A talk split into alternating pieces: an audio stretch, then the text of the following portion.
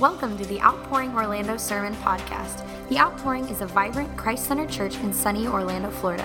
Thanks so much for tuning in, and we hope you enjoy today's message by Pastor John Daniels. Begin Advent, we're going to look at a very, very um, notable passage of Scripture um, this morning Isaiah chapter 9, um, verses 1 through 7. Isaiah chapter 9, verses 1 through 7 to kick off this Advent season, man, re- remember the, the first Advent, he came to deal with sin. He came to deal with sin.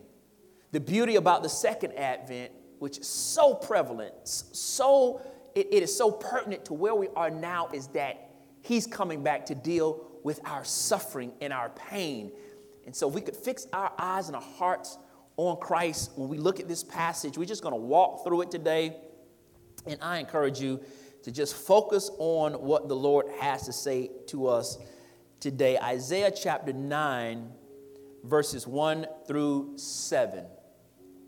Isaiah 9, 1 through 7. Here's what it says Nevertheless, the gloom of the distressed land will not be like that of the former times when he humbled the land of Zebulun and the land of Naphtali.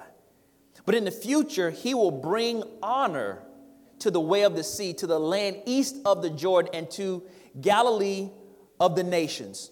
The people walking in darkness have seen a great light. A light has dawned on those living in the land of darkness. You have enlarged the nation and increased its joy. The people have rejoiced before you as they rejoice at harvest time and as they rejoice when dividing spoils. For you have shattered their oppressive yoke and the rod on their shoulders, the staff of their oppressor, just as you did on the day of Midian. For every trampling boot of battle and the bloody garments of war will be burned as fuel for the fire. Here's the verse that you know for a child will be born for us, a son will be given to us, and the government will be on his shoulders. He will be named Wonderful Counselor, Mighty God, Eternal Father, Prince of Peace. And this describes his government. The dominion will be vast, and its prosperity will never end. He will reign on the throne of David and over his kingdom to establish and sustain it with justice and righteousness from now on and forever. The zeal of the Lord of armies will accomplish this. My sermon title this morning is Gloom to Glory. Gloom to Glory. Let us pray. God, we thank you yet again, Father, for allowing us to just be here today and for, for allowing us to worship through the studying of your word. God, I just pray that during this time and during this season, our eyes would be open, our hearts would be open, that we would see like we've never seen before, God, that we would see you, God, in all of your glory and all of your splendor. And so, Father, I pray that we would fixate our gaze on you this morning, God, that, that no matter what has happened to us for the previous 11 months of the year, God, I pray that we would finish strong, God. I pray that, that for all the pain, the turmoil, the uncertainty that we've gone through, God, I pray that you would shine the light on us this morning, God. I pray that we would see the hope that is in you. And so, Father, we just thank you today that you've allowed us to gather. I thank you today, God, that you've kept, kept us safe and that we're in good health today, God, that we're able to worship, that we're free to worship. And so, Father, we don't take it for granted today. We, we pray today, God, that you would allow us to engage with all that we are today, God, with our minds, with our body, with our spirits, Lord. That we would not just listen to a sermon, God, but that we will respond with our spirit, God. And ultimately, Father, I pray that your son Jesus your son Christ would be lifted up today. I pray that we would see him, God, in all of his glory and splendor and majesty today. And so, Father, we thank you. We give you glory. We give you honor. It's in Jesus' name we pray. And the people of God said, Amen. You may be seated in the Lord's house. In order for us to fully appreciate the story, the passage that we've just read, we need to first put it in its proper context. God at this point has sent the prophet Isaiah to speak to the king of Judah by speaking, he's speaking directly to the king of Judah, guy named Ahaz. Ahaz is the king of Judah during this particular time and during this particular period. Isaiah is speaking to King Ahaz to tell him that although things appear extremely bleak right now, all he needs to do as king of Israel is trust God. All he needs to do is trust God by obeying the word of the Lord, and what appears that might happen will not happen. What you think is going to happen to you because of everything that you see with your eyes is not going to happen. And so, what is he afraid of? What does he think is going to happen to him? Well, there is a foreign nation that is creeping up on them and slowly making headway toward Jerusalem. This, this, this, uh, this, this nation called Assyria is headed toward Jerusalem, and they are coming to take over and destroy the people of God. And so, uh, Ahaz is having to deal with this. What do I do as the king wanting to protect my people and protect myself? What am I supposed to do when I'm in this predicament where danger, uh, danger is approaching me? And so Ahaz has a couple of options. Number one, he can become a part of this coalition with Aram and Israel, where they were forming this coalition to fight against Assyria. Well, that's not an option for King Ahaz. He doesn't want to team up with them. The other option, which he thinks is the wise thing to do, is for him to make peace with the king of Assyria before the king of Assyria gets there and he can come into partnership with the king of Assyria and everything will be all right. The people will be saved, he himself will be saved, and the danger will be far away from them because Assyria will now be their partner. And so God was, wants to send a word to King Ahaz by the way of the prophet Isaiah. And here's what he wants him to know He does not want him to become a partner with darkness, he does not want him to partner with darkness, even though that may bring him some temporary comfort. What he wants him to do is trust God, and God is telling Ahaz through Isaiah that if you trust me, I will defend you and I will fight for you. You don't have to get out of character, you don't have to do something that you know I don't want you to do. Long as you don't partner with darkness and as long as you trust me, everything will be all right. However, the caveat is this if you refuse my instruction, there will be grave consequences for you and for the people of God. Here's the thing whenever leadership is bad, it will have an effect on the people. So the leadership goes, so the people goes. And so if if Ahaz responds in faith to the word of the Lord, nothing would happen to him, nothing would happen to the people of God, regardless of what it looked like. And so Isaiah is trying to summon Ahaz to trust the Lord in spite of what he sees. He has to stand firm in trusting God, but just like us, he fails to heed the commands and to trust God. And because of that, everything that the prophet Isaiah is saying that's going to happen as it relates to the impending judgment is going to happen. It's going to happen to him and it's going to happen to God's people because of Ahaz's disobedience. And so God, who the people who, who the people should have trusted, is now going to use a foreign power to break down his own people and bring them to nothing. God is going to use the foreign enemy as an instrument to discipline his own people the people at this point, they got so desperate because of what they feared was going to happen to them, they look past God and they start acquiring about mediums. They went after spiritists and witches. They didn't even want to trust God. That seemed like that was a little too hard to do because if I trust God, he's going to ask me to do something that I don't really want to do. So I would rather go and hear what a spiritist says. I would rather go listen and take advice from somebody who calls themselves spiritual but not religious.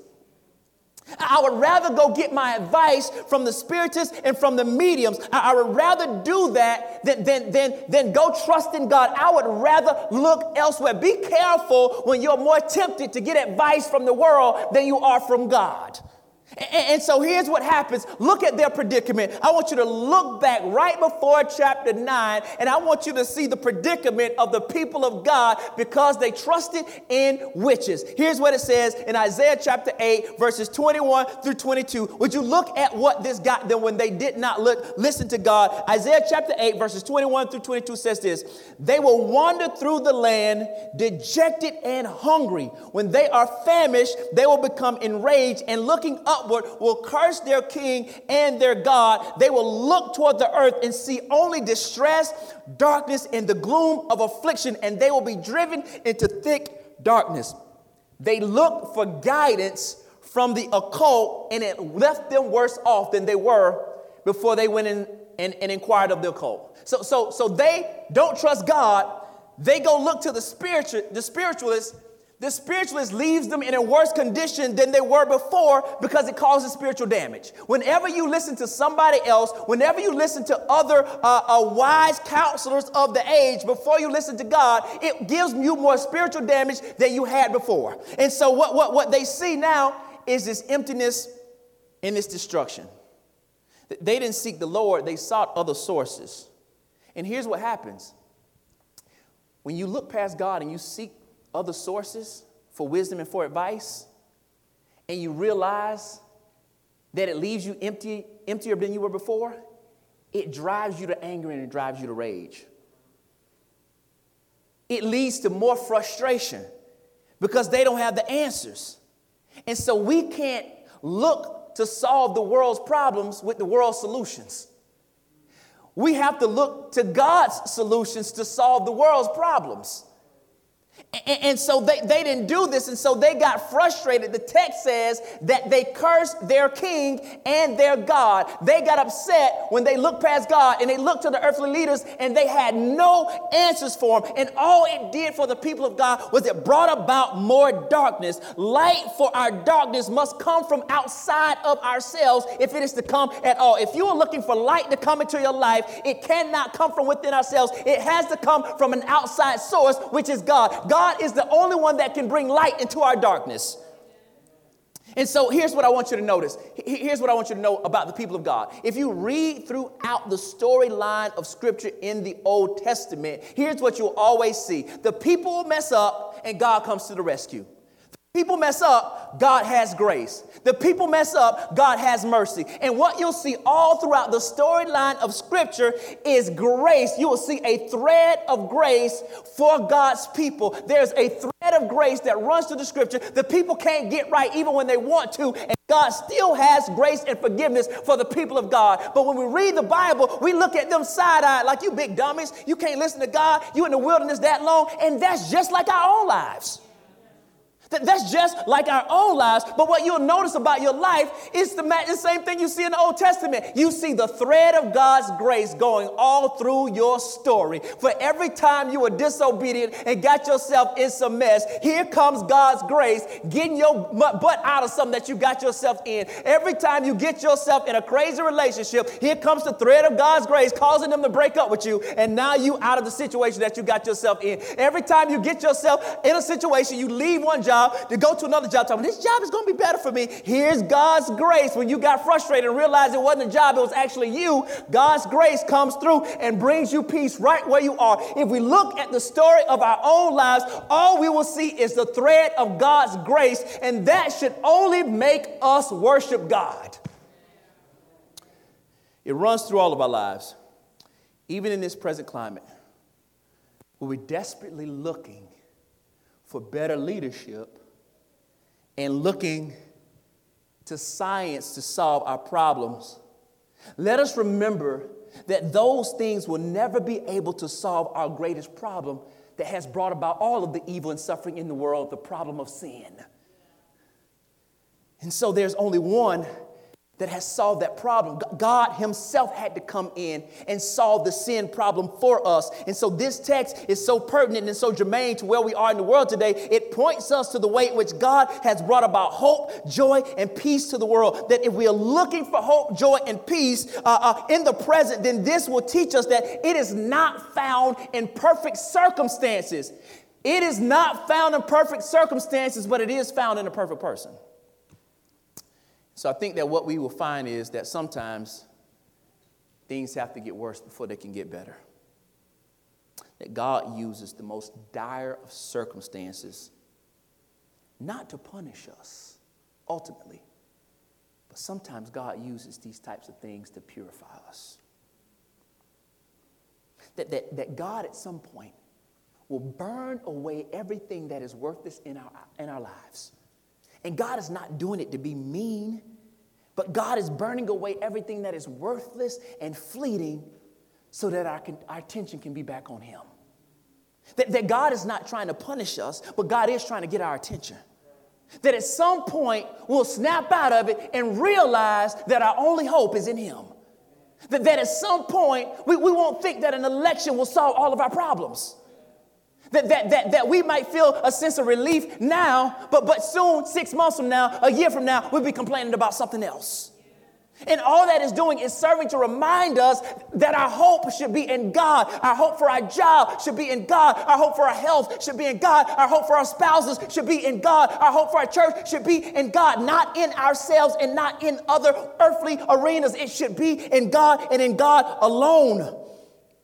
So, when every human attempt to bring light until the world has failed, God then brings light. Not because He has to but God does it because of His grace.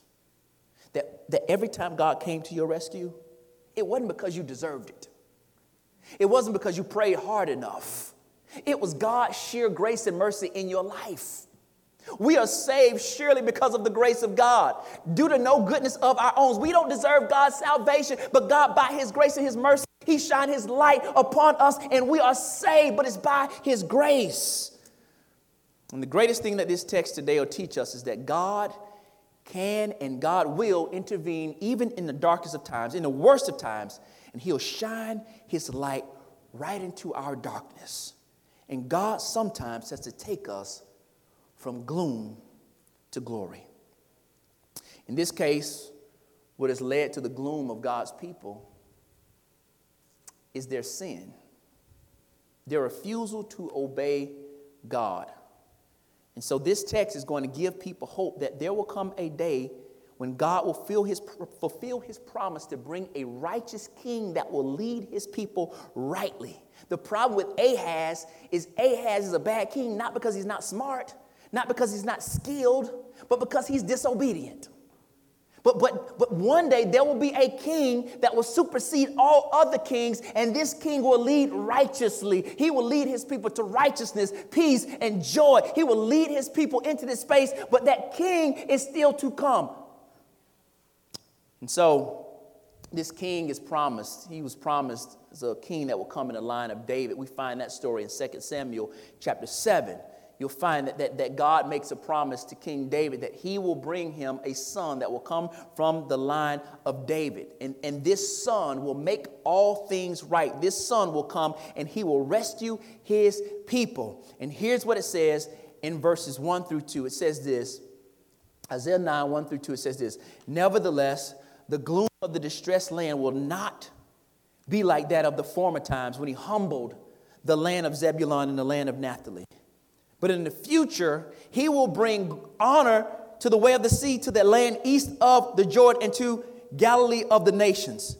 The people walking in darkness have seen a great light. A light has dawned, and those living in the land of darkness. And so here's what he's saying to them. I know you're like Zebulon, Naphtali. I don't know what's going on here. And, and so what you need to realize is this: whenever the enemy came in uh, to take over Jerusalem, they had many people that would come in. The Assyrians, the Babylonians. They always came to the same spot first. They always came to the same spot. Don't it seem like sometimes when Satan comes into your, life, comes to the same area of your life? Like he knows your struggle, he knows your weak point, and, and you struggle in this particular place. Every time the enemy came, he came to this area of, of Zebulon and Naphtali. And what he is promising here in verses 1 through 2 is that God was going to bring healing to the place where his people had suffered the most. Th- that's the beautiful thing. God, God is going to come and bring healing where the people had suffered the most. They always came to this area, to the land of the Galileans. They always came to this place. And so the people there, they knew slavery and knew despair. It was a part of where they were and who they were. And so, roughly 700 years later, he's saying to them that hope is going to come to this same area. What happened 700 years later? Let Matthew explain this to us. Matthew chapter 4, verses 12 through 17. Matthew chapter 4, verses 12 through 17 tells us what happened. Would you look here? When he heard that John had been arrested, he withdrew into Galilee. He left Nazareth and went to live in Capernaum by the sea. Where? In the region of Zebulun and Naphtali. This was to fulfill what was spoken through the prophet Isaiah. Land of Zebulun and land of Naphtali, along the road by the sea beyond the Jordan, Galilee of the Gentiles. The people who live in darkness have seen a great light, and for those living in the land of the shadow of death, a light has dawned. From then on, Jesus began to preach, Repent, because the kingdom of heaven has come near. And so the people who had all this time been walking in this darkness, who knew only despair, Jesus comes in to fulfill Isaiah chapter 9, verses 1 through 2, and he becomes the light that the people needed darkness. Remember what First John chapter 1, verse 5 says? God is light, and there's absolutely no darkness in him. And so God has come and has brought light into the world through his son Jesus. And so this light that he brought, he brought life and immortality to the light through the gospel of Jesus Christ. And so he has come in and shined the light where his people have suffered the most. And they suffered in the area geographically, but we suffer in the area of sin. And he has come and shined the light in our darkness. Jesus has fulfilled that. Now, mind you, they deserve the predicament that they kept finding themselves in. They deserve, because of their disobedience, they deserve to suffer. But, but, but God in His grace brought relief. That's what I need you to understand that, that, that God doesn't owe us anything.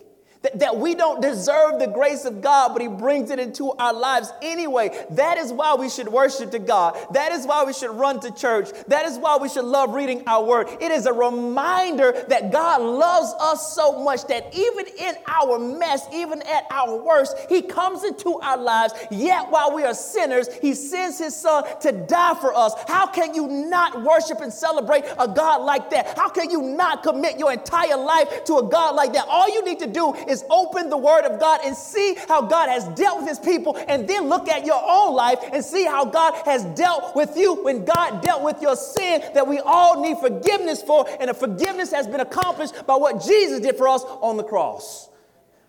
Th- this is beautiful. And so, this same place that was an area of darkness for years has become a place that launched his worldwide mission. Think about that. For all of these centuries, it was nothing but darkness and despair. Jesus comes, and now it becomes a place from which he would change the entire world. That he takes the worst, a place that no one else would want to be, no one else would want to go, no one wants to go vacation in Naphtali and Zebulun. No one wants to pay for, for a vacation to go there. No one's taking a cruise there. But this is where Jesus decides to launch his ministry in a place where it was the most dark. That, that he uses the worst to bring his light to all nations. That, that, that's the beauty of the gospel. And now that we've benefited from it, we no longer live like people living in darkness, but we live as people living in light. Ephesians 5 8 says this Ephesians 5 8 says this, For you were once darkness, but now you are light in the Lord. Live as children of light. What happens when the light comes on?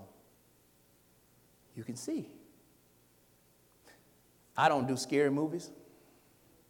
I don't do scary houses at Halloween. Don't invite me, I'm not coming. But I think, I think I went, I went once, maybe once in college. You know what the greatest part of that haunted house was? When they turned the light on. That gave me so much relief. It gave me hope. And some of our lives are like a haunted house, filled with sin and darkness and despair. And God came, in our, came into our lives and turned the light on.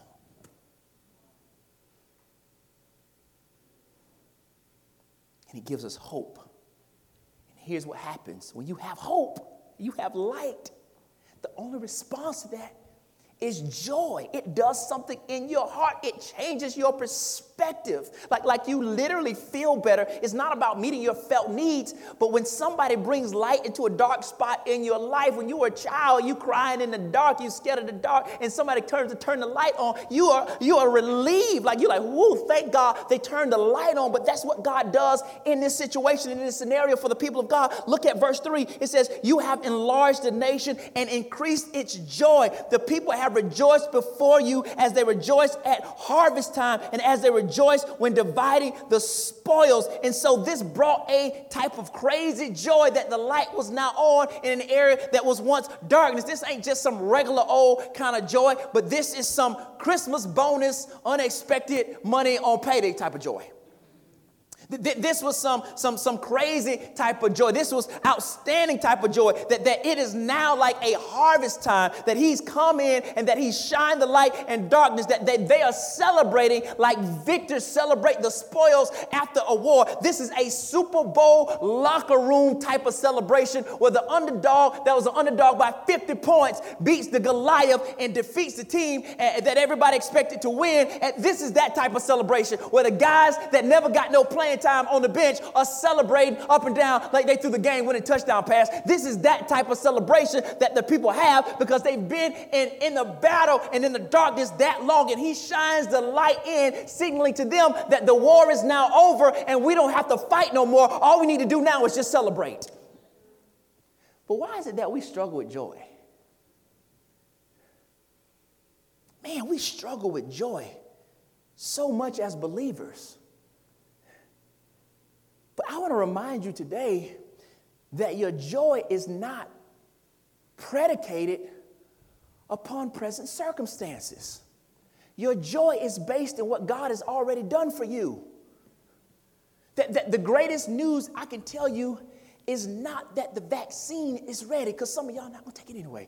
The, the, the, the, greatest, I, I, know some of y'all, I know y'all, y'all skeptics, y'all, y'all conspiracy theorists, right? I get it, I understand, it's cool. I, I feel you. I ain't saying I'm taking it either, but I'm just saying. Um, I'm just, I'm just saying, I'm just saying, I'm just, can we keep it real? Can we keep it, keep it, can we keep it, can we keep it a buck? All right. But, but, but, but what I'm saying is, is that, is that, that even without a vaccine, I still got joy. Here's why I know this. Not that I want this to happen, not that we look for this to happen, but even if something does happen to us and we die, it only gets better from there. That, that we can look past this life into the life to come, that we know that if we leave here, we'll be present with the Lord. That, that, that there is a joy that we have that no one else has, that no matter whether you take all of my money, you take my car, you take all of my friends, I still got Jesus, which means I still got joy. And, and this is the joy that they are experiencing, that they have this joy knowing that the battle has already been won. And verses 4 and 5 describes this for us. Walk with me through the text. Verses 4 through 5. Here's what it says For you have shattered their oppressive yoke and the rod on their shoulders, the staff of their oppressor, just as you did on the day of Midian. For every trampling boot of battle and the bloody garments of war will be burned as fuel for the fire. Everything that the enemy used to enslave us, everything that held us down, God promised to shatter it. That everything that the enemy used, God saying, I'm going to break that yoke. I'm going to take that heavy yoke off of you and I'm going to give you my yoke, which is easier and which is lighter. But the way I'm going to do it is a way that's going to surprise you. Here's why, because he uses this idea of Midian, uh, of the day of Midian. Look at verse 4. He says, just as you did on the day of Midian. You'll read that, you like, whatever, Midian, cool. All right, what's the main point of the story? But here's what I want you to know about Midian. If you think about judges, this is, this is a reference to judges. Gideon is uh, fighting this battle, and, and these uh, Midianites are coming, and they some bad boys, and, and Gideon is like, um, I don't know what we're gonna do. And God says, I know what you're gonna do. You right now, you have an army of 30,000. Here's what I want you to do. Here's a strategy that's gonna kill them. This is gonna kill the game right here. This is gonna shut everything down right here. You got 30,000. I want you to n- number it all the way down to 300. I bet you Gideon was like, what? Wait, I got 30,000. You mean you want me to ratchet it up to 300,000?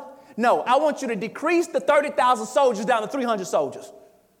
Now, why in the world would God want him to do something that crazy? They got hundreds of thousands of soldiers. You want me to go down to a meager 300? How, how are we going to defeat them? God is like, I got to decrease it. I ain't decreasing it because I think it's the smartest thing to do.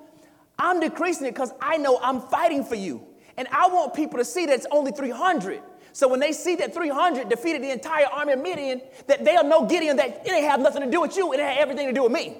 So I'm going to make the circumstances and the odds look, look crazy ridiculous just so that people can focus their eyes on me and put their trust in me as their God, not in you, Gideon. And he's saying the same thing. I'm going to break the back on whatever has been holding you down the same way I did it supernaturally through Gideon defeating the Midianites. It might look insurmountable to you. It might look like your parents struggled with it. It might look like your uncle struggled with it. It might look like your grandparents struggled with it. It might be the story storyline of your family, but I'm about to do something that I ain't never done before. I'm about to break the back of the thing that has been causing you to struggle and holding your family back for all of these years. It's going to look like it's impossible to do, but the problem is, and the thing is that people need to realize it's not you, it's me. It's not you, it's me.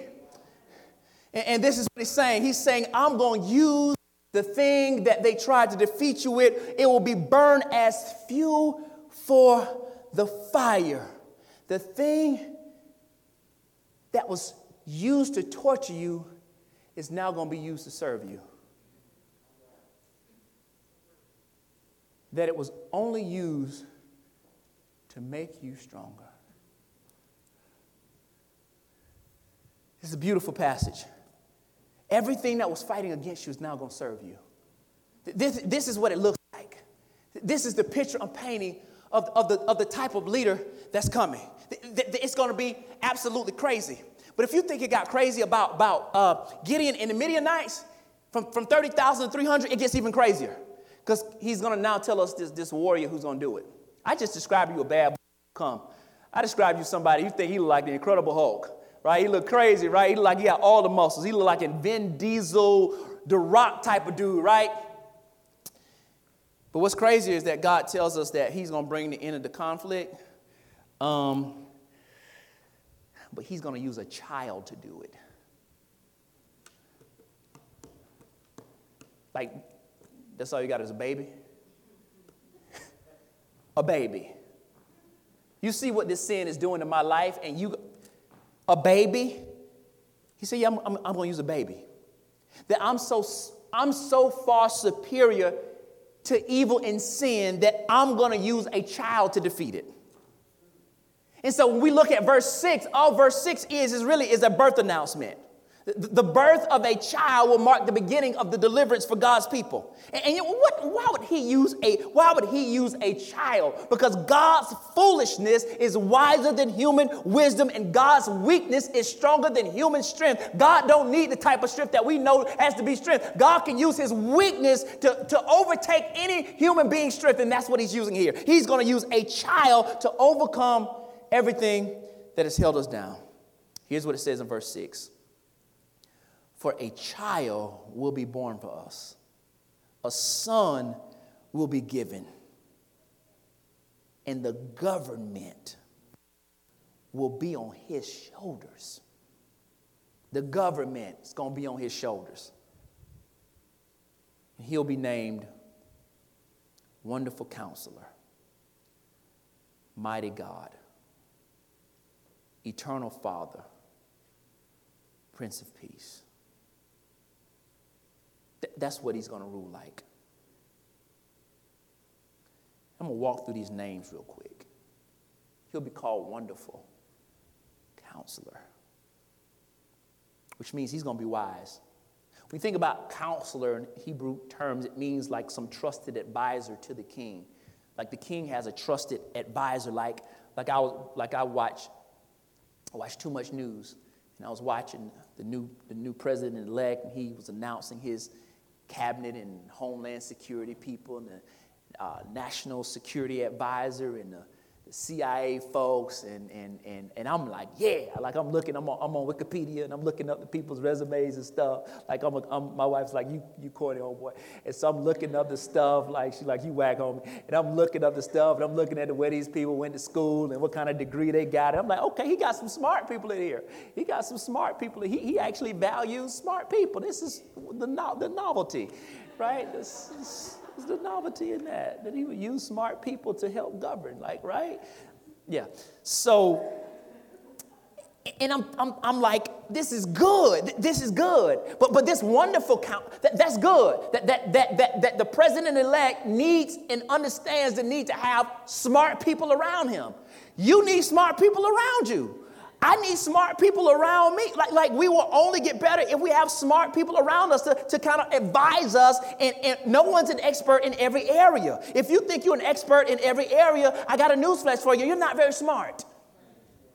And, and so I, I, admire a leader says, like, I need some people, I need some people around me. But the wonderful counselor is, is not like that. His name is not counselor. His name is wonderful counselor, which means he don't need no other advisors, which means the only advisor he needs is himself. He advises himself. He don't need no other advisors. We need other advisors. Romans 11, 20, 34 says this, for who has known the mind of the Lord? Who here has been his counselor? God don't need a cabinet. God is his own cabinet by himself, and he will rule, rule wisely and, and, and intelligently and he will make the best decisions, not just for him, but for all people. Th- that's beautiful that God don't need to consult with somebody else before he makes a decision.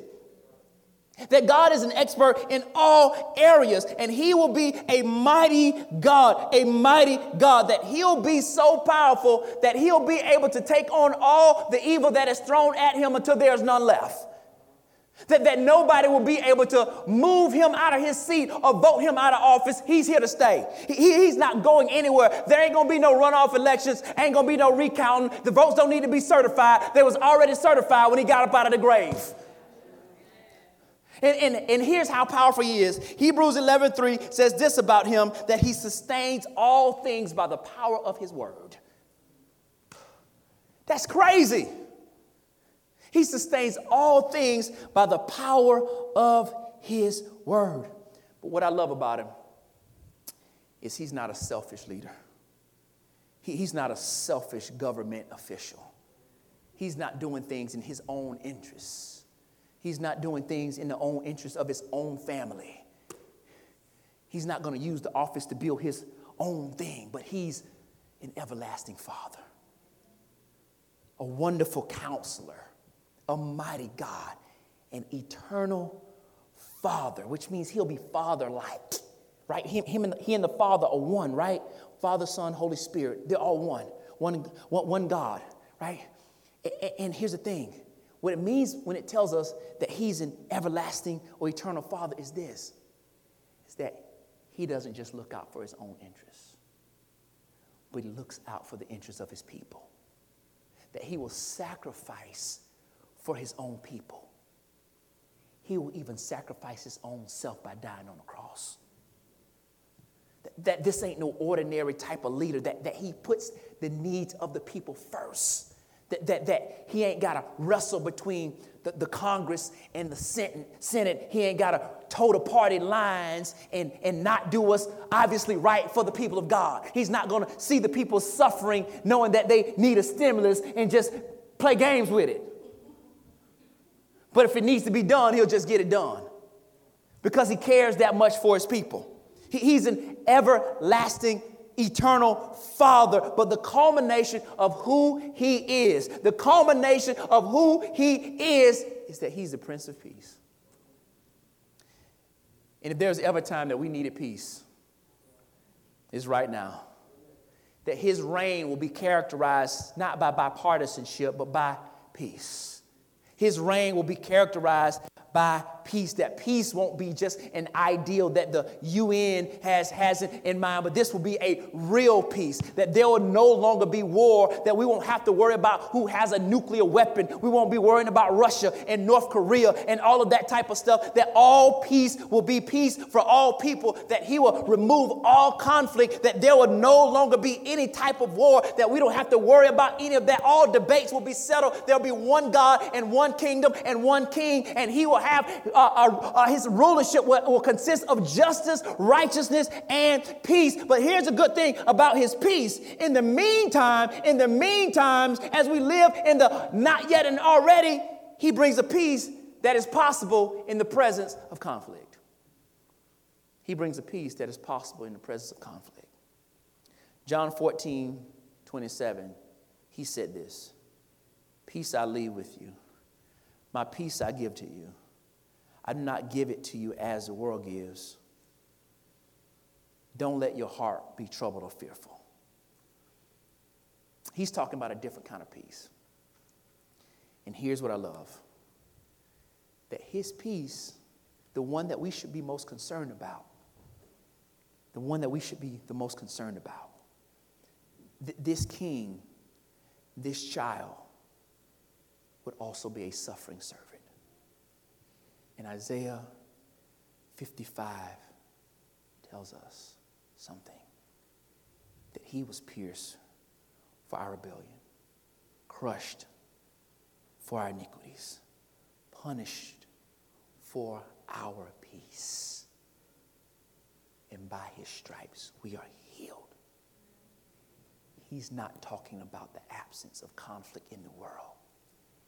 He's talking about the enmity that was between us and God.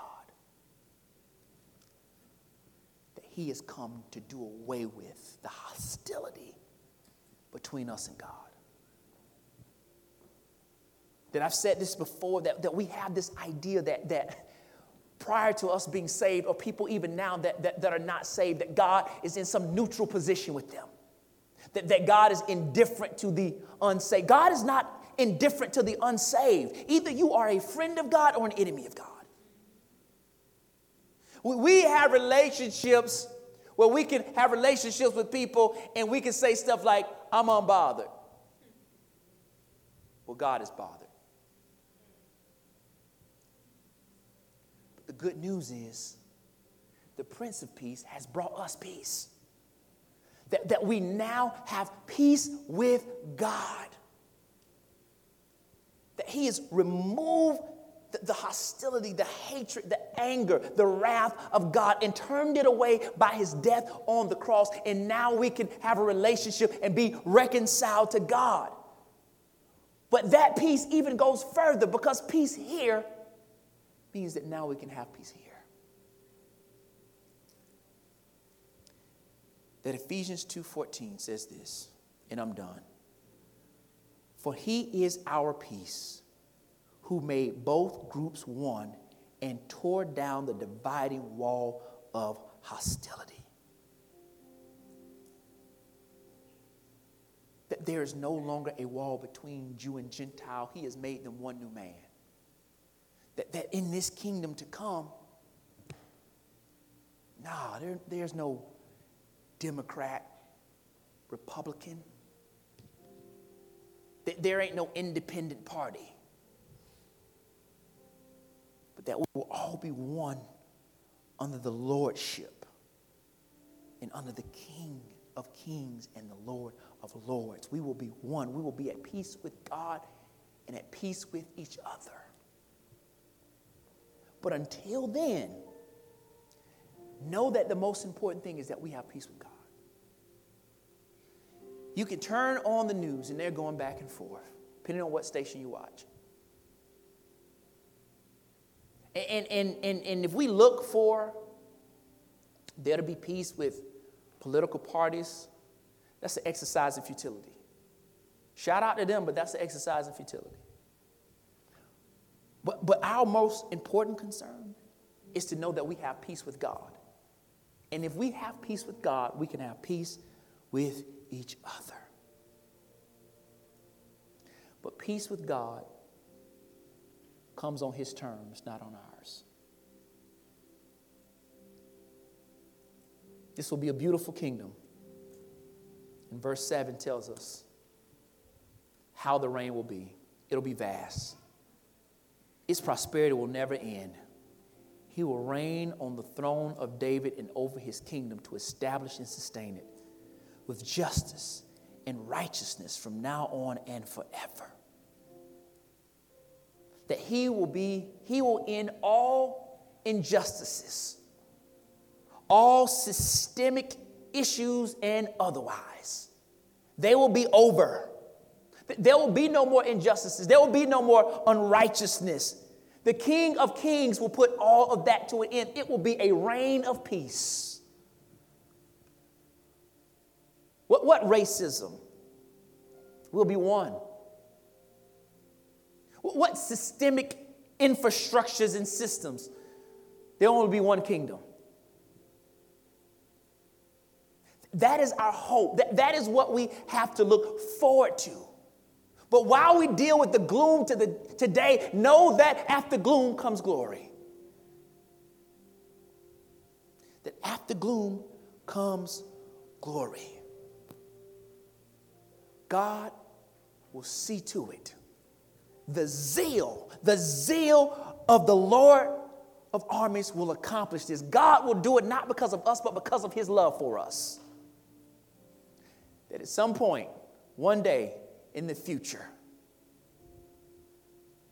there'll be nothing but peace. And that peace will be found in Christ Jesus. But in the meantime, while we live in the gloom, we look forward to the glory. Let us pray. Father, we thank you today for your word. We hope you were blessed by the message today and would love to hear about how God is using this ministry in your life. You can connect with us online at outpouringorlando.com to share your story, request prayer, give financial support, or learn more about our ministry. We'd love to see you at one of our Sunday services if you're ever in the Orlando area. Thanks again for joining us today. Have a wonderful week.